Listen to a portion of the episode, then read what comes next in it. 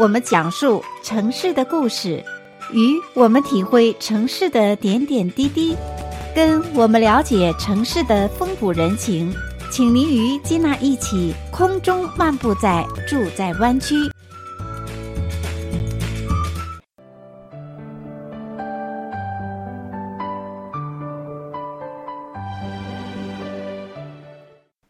亲爱的听众朋友们，欢迎回到节目当中，继续来收听《住在湾区》的节目。我是金娜。今天的节目当中呢，继续有请我们节目中的老搭档、特别嘉宾安迪马老师，是我们湾区的旅游达人，继续带领我们啊，跟随他的脚步，让我们来看看。自从上个节目为我们介绍说去了优胜美地之后，那接下来他又去到了哪里呢？安迪马老师，你好。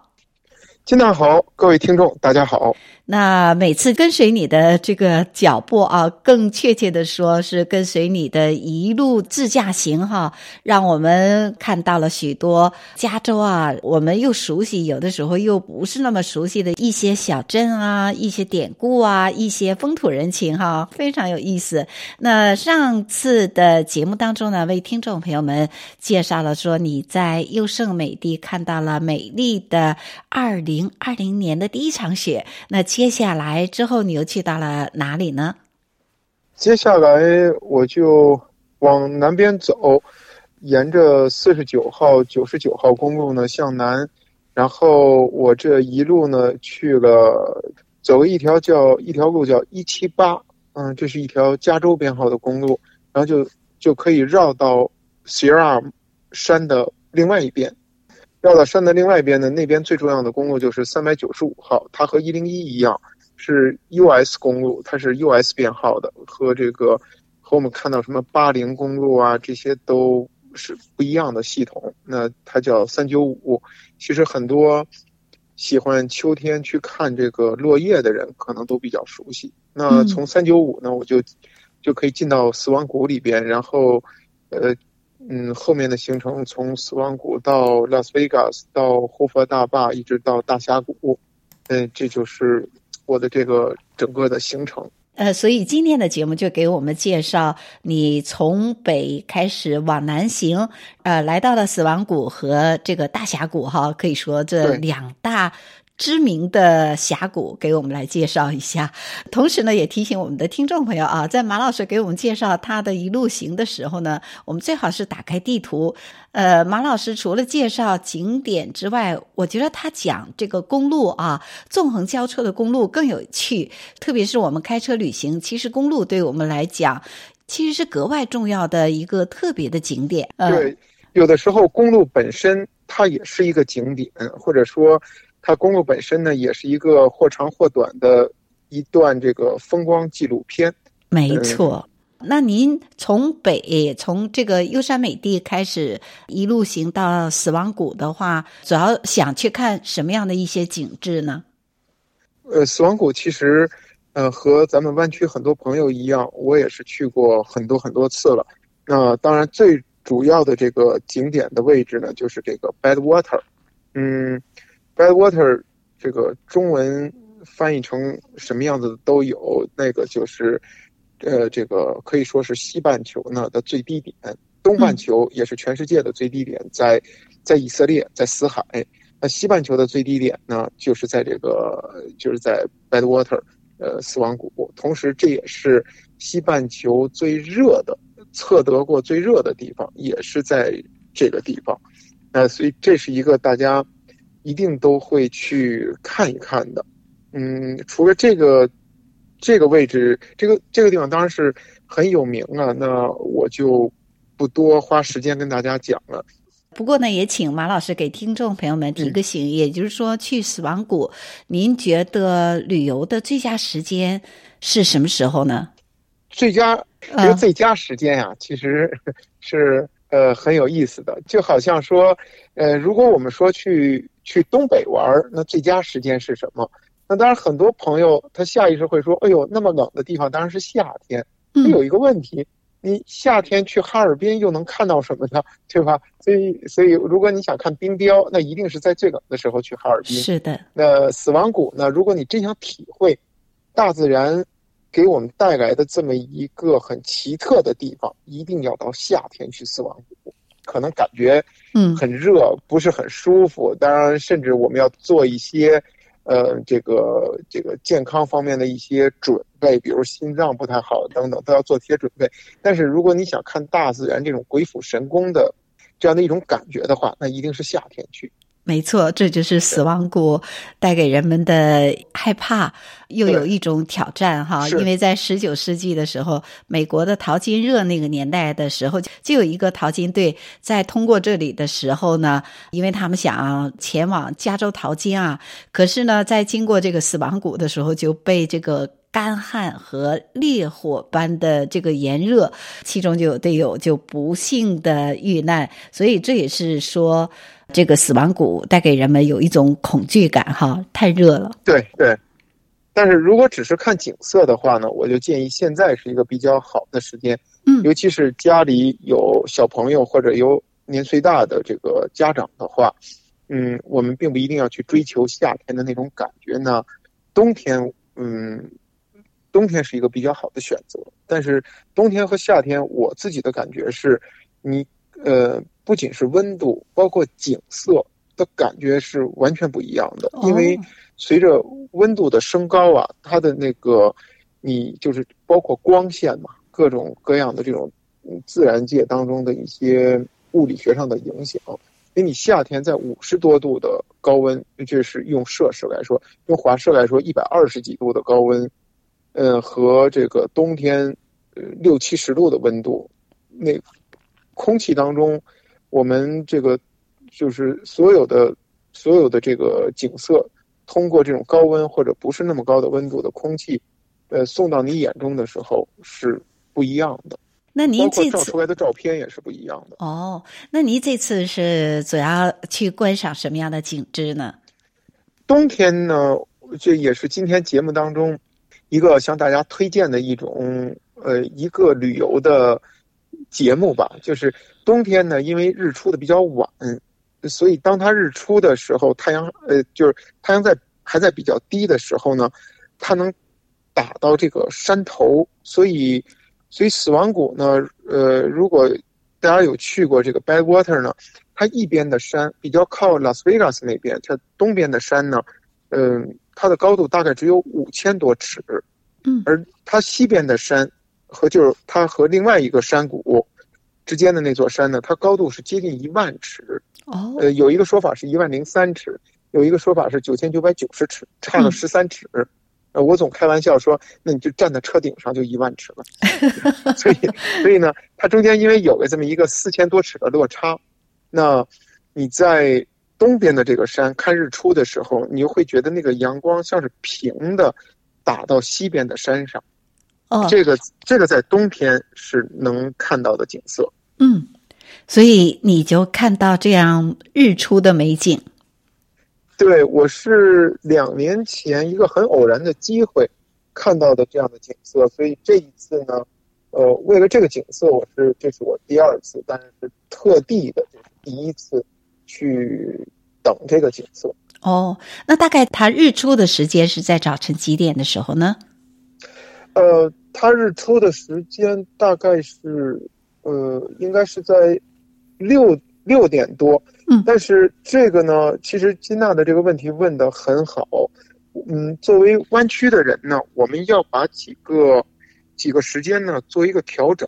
那比如说，我们在湾区现在早上日出的时间是七点左右，但是到了死亡谷呢，有这么几种情况：第一，它因为是在高山上，所以它的日出你会感觉稍微早一点。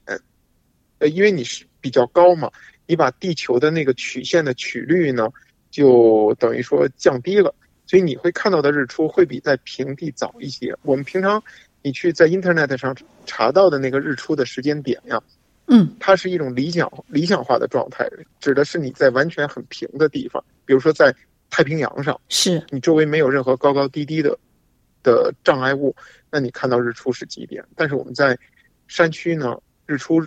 的时间，包括日落的时间，总是会有这个变化的。所以山越高，你看到的日出越早，这是一个。呃，这个可能是大家都想得到的。第二点呢，就是因为死亡谷比弯曲向东边有至少一百英里，所以我们所在的这个太平洋时区的所说的这个时间点到底在哪里？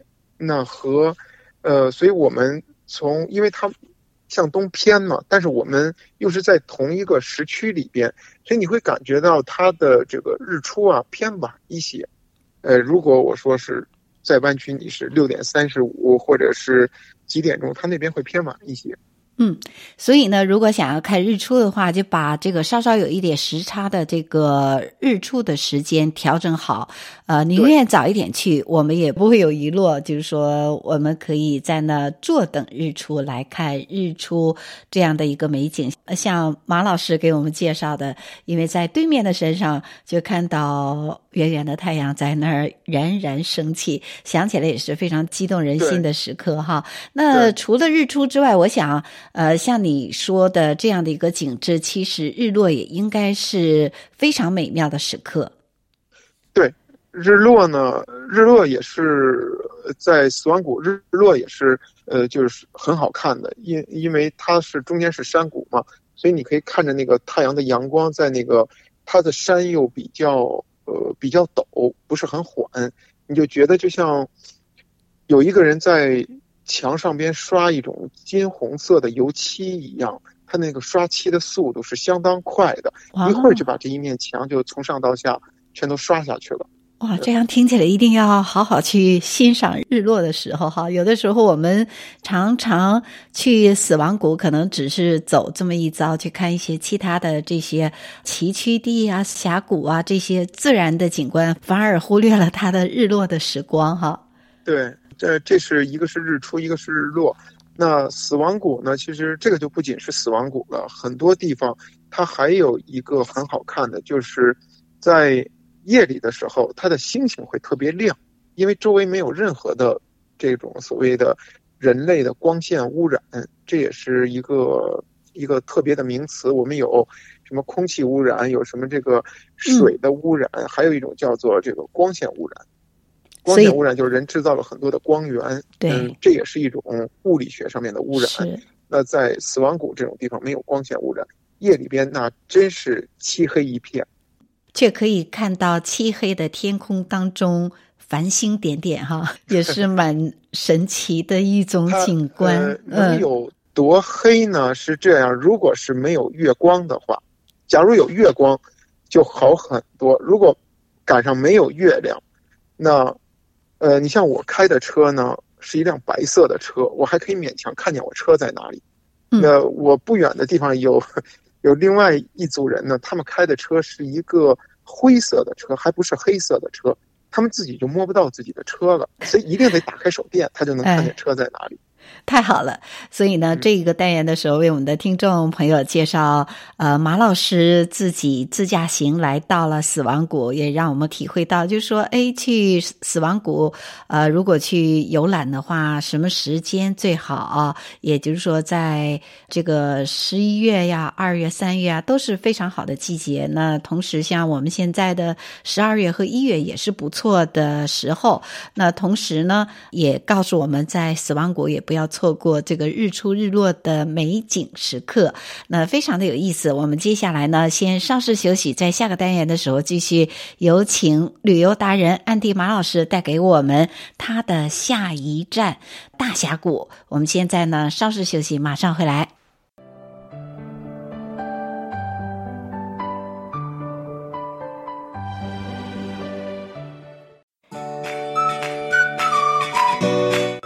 我们讲述城市的故事，与我们体会城市的点点滴滴，跟我们了解城市的风土人情，请您与金娜一起空中漫步在住在湾区。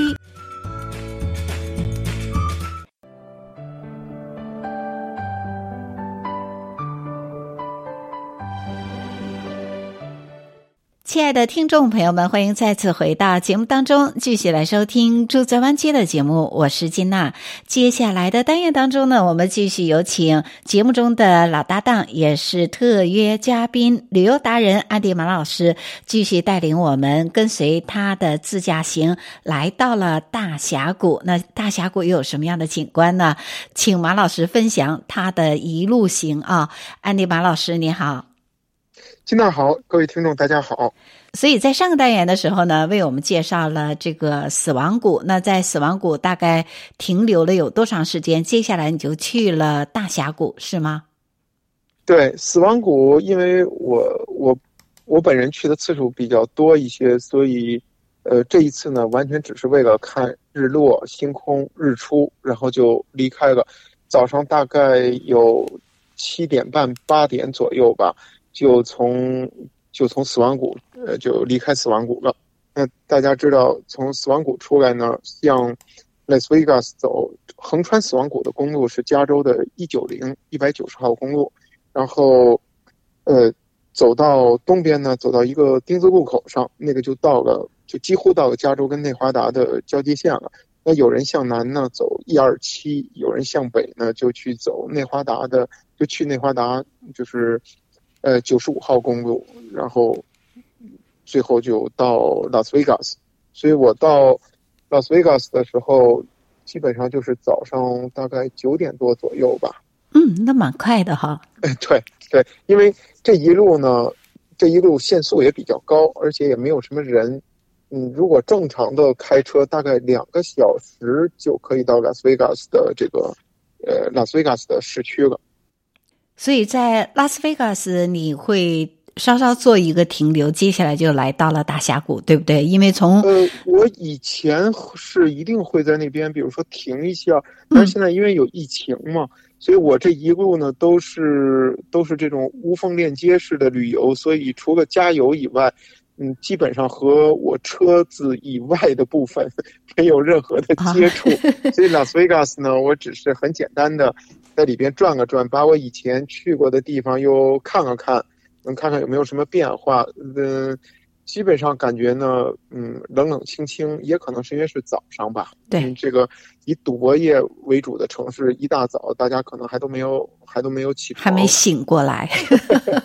对，嗯，所以，所以其实拉斯维加斯现在什么样子，我也不是很清楚。嗯嗯，我就就等于说穿过这个市区。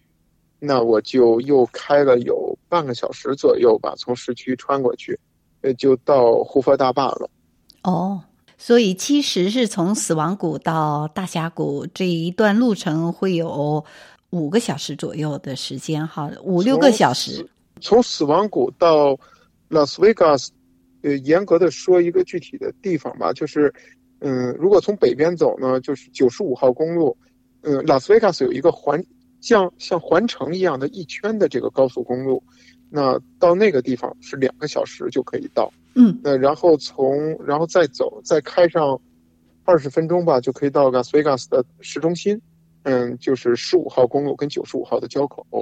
嗯，然后再向南边开有不到有一个小时左右就可以到胡佛大坝。但因为快到胡佛大坝的时候，经常我就会。离开公路去一些小的景点，一站一站的停留，所以其实从拉斯维加斯到胡佛大坝到底 开要开多长时间，我还真是不知道。因为很快 看见有景点了，就会停啊停，就这么一路慢慢的就开到大坝了。这就是自驾行惬意的地方哈，比较悠闲，哎，随路走，随路有感兴趣的地方就停停，啊、呃，然后走一走，看一看，这才是对自己的生活当中，我觉得是感觉蛮有兴趣的。等以后的日子再回味起来这一段的旅行，所以才觉得非常的有趣哈。对，胡佛大坝我是很早很早的时候去过一次，然后呢。就再也没去了，所以现在再去，这么多年过去了，胡佛大坝本身的那个那条路啊，已经变成了一个旅游专线，它是一个弯位，进去之后呢，呃，有地儿停车可以照照片，然后你就得原路退回来。而真正能沿着这个公路继续往南走呢，它可能是为了解决大坝上有人游览又有通勤的人，所以他在大坝的这个呃下游不远的地方修了一个高速，就是高速公路，直接就修了一个现代化的大桥，就穿过去了。那个是九十三号，嗯，九十三号公路，它直接穿过去了。呃，有一个好处呢，就是以前我们没有办法看见大坝什么样子，你只能站在山边看。现在呢，你把车停在这个上桥的地方，有一个观景点。那可能有些朋友还记得，就是停完车之后，去什么左一下右一下，左一下右一下，为什么慢慢慢慢可以上到一个小山顶？从那个地方，你那个大桥就像金门大桥一样，它是在。旁边是可以有步行道的，对，你可以一直走到这个科罗拉多河的正中间，从那个地方可以照相，照整个这个大坝的全景。以前呢是没有这个机会的。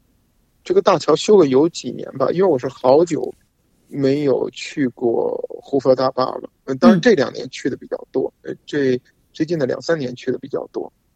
胡佛大坝，也就是走一走、看一看、拍拍照，哈，我觉得好像对我来讲，好像没有特别惊艳的感觉，反而是接下来大峡谷是更加的让人有震撼感，对，对吧？对，通过胡佛大坝呢，就是沿着九十三往南走，一直走到走到一个一个小镇，然后去换四零公路。四零公路呢，就是嗯、呃，在亚利桑那的这个主要的。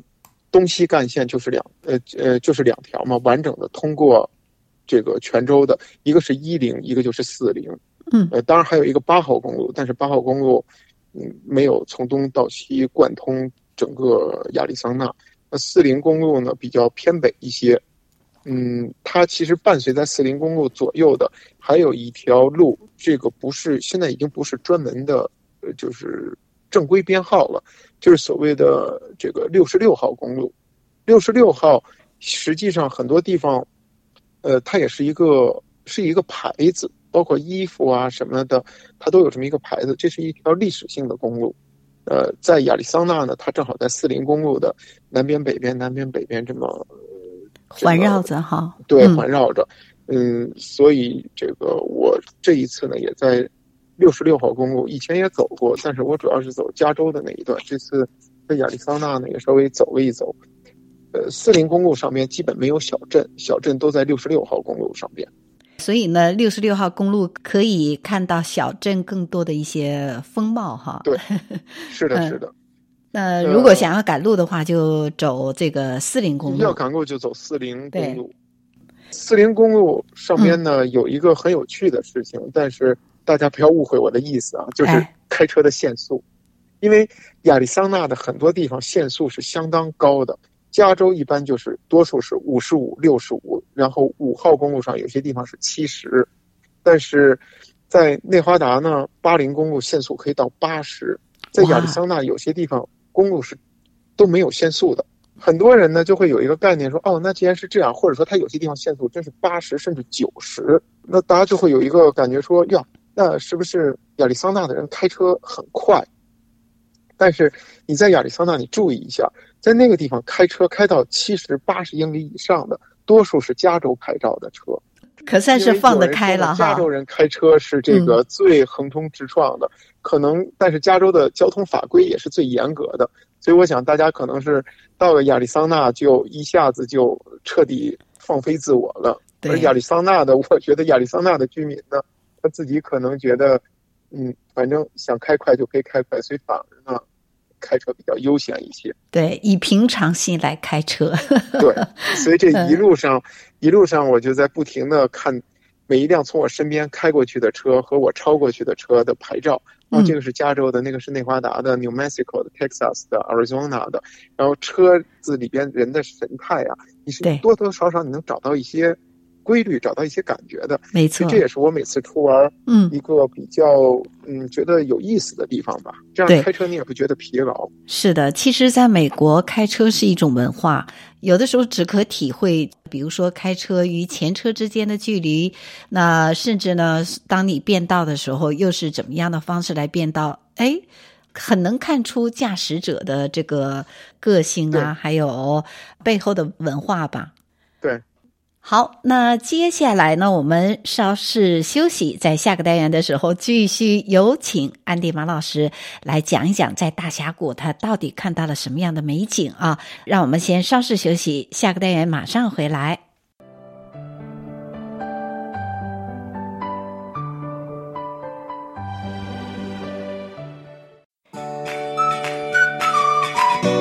听我们讲述城市的故事。与我们体会城市的点点滴滴，跟我们了解城市的风土人情，请您与金娜一起空中漫步在住在湾区。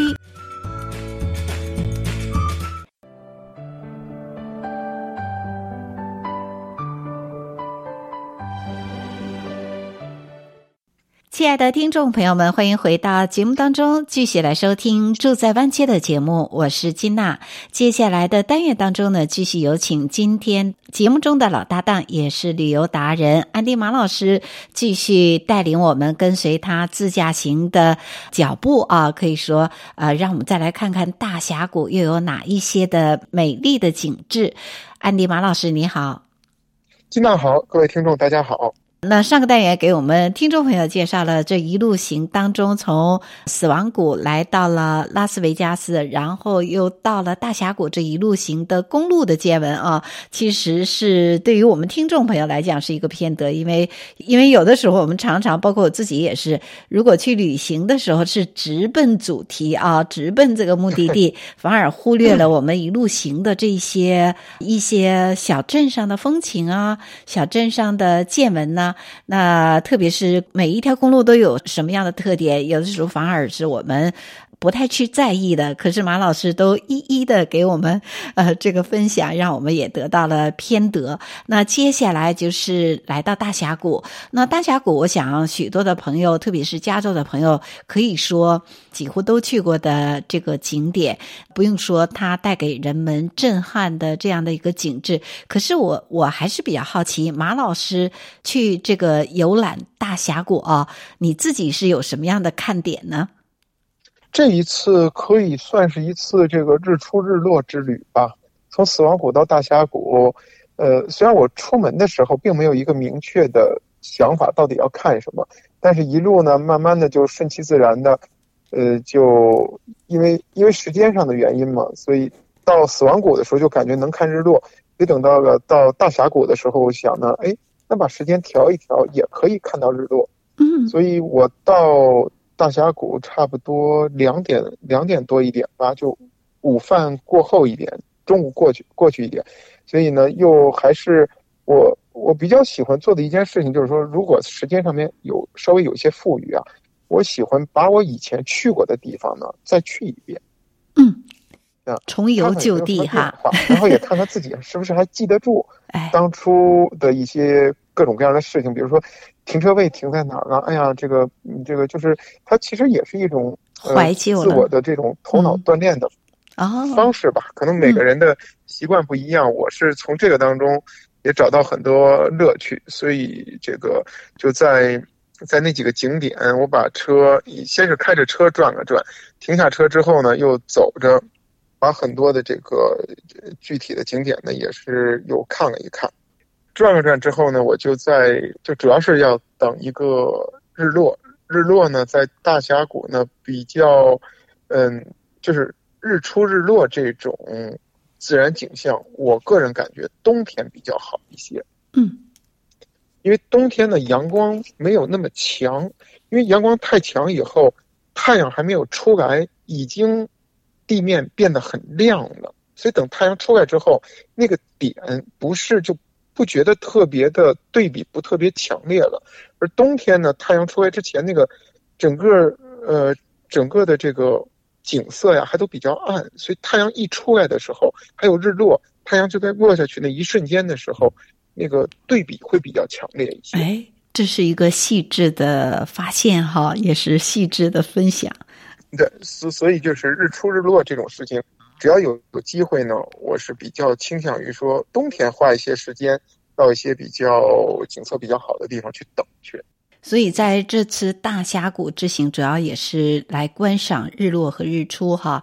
那在啊、呃、整个这个大峡谷之行，呃，就像您说的，因为大家太熟悉了，我们也不用过多去介绍大峡谷的这个景观哈。我倒是比较好奇，说，哎，呃，旅游这个大峡谷，对听众朋友们有没有其他的一些注意事项的提示呢？大峡谷其实我觉得。嗯，有一件事情可能，嗯，是是是，还是值得提一提。可能很多有爬山经验的朋友，这是有体会的。但是，我想还是很明确的，这个呃，把它正面提出来，就是爬山跟去峡谷是有一点不一样。爬山你是往上走，体力如果不允许的话，不管是你一个人还是跟着一组人，你随时停下来。回来是没有问题的，因为下山总是容易。但是去一个峡谷里边呢，尤其是你跟着很多人一块儿去的话，大家有说有笑，你不太容易掌握你的体力什么时候到了临界点。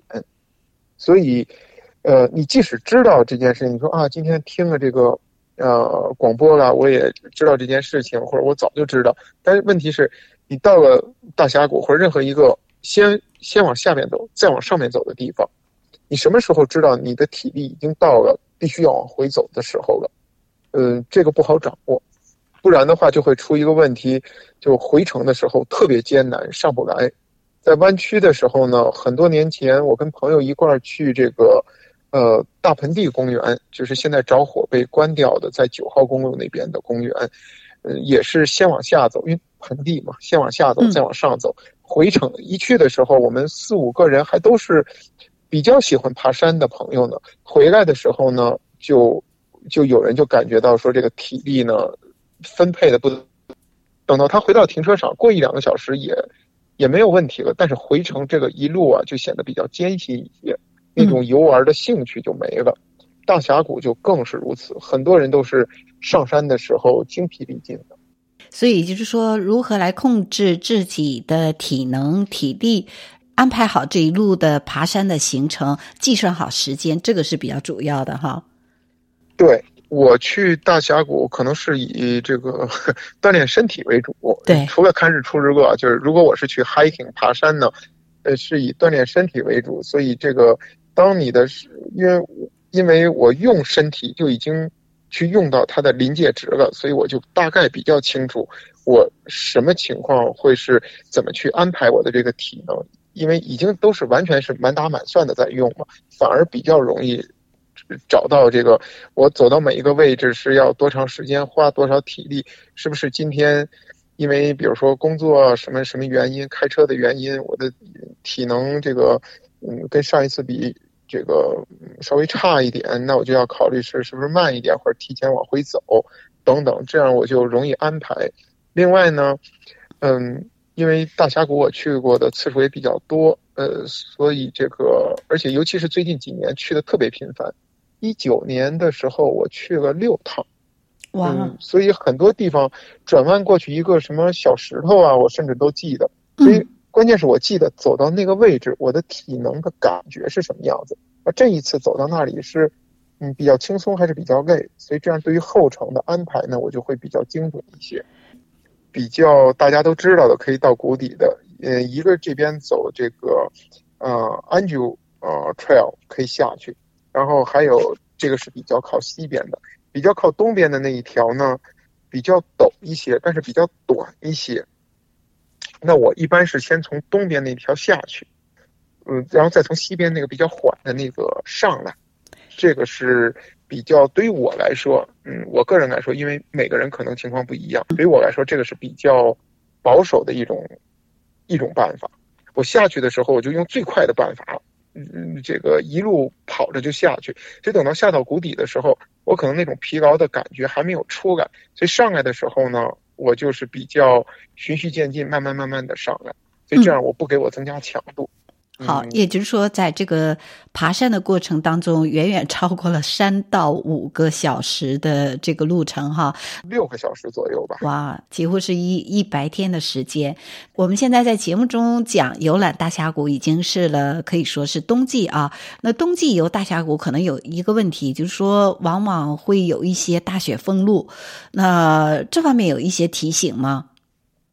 冬季就是两个事情，一个是山顶跟山谷底下的气温相差比较大，嗯，那还有一个呢，对，就是这个雪封路的事情。当然从南岸去呢还好一点，北岸现在是彻底就已经封掉了，十二月一直到来年的五月吧，封半年，而且雪确实是很厚的。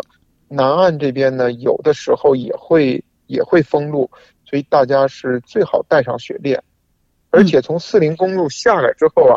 你不太会有这种感觉，说，哎呀，那是不是前面路况不好，天气不好？因为呢，一个是四零公路并不是很高，嗯，还有呢，它它毕竟偏南一些，没有感觉那么冷。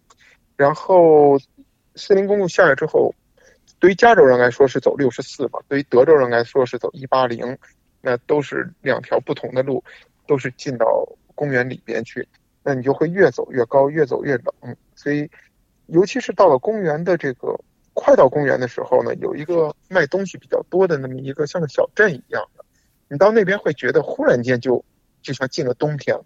然后再往前面开个 开个几百米吧，就到了收费站了。然后进了收费站以后，那完全就是一片北国风光。也就是说，每一个山谷内的地区都有不同的这个气候的感觉哈。非常的有意思啊！像大峡谷这样的美景，可以说一年四季有着不同的风光啊，百去不厌的这样的景观。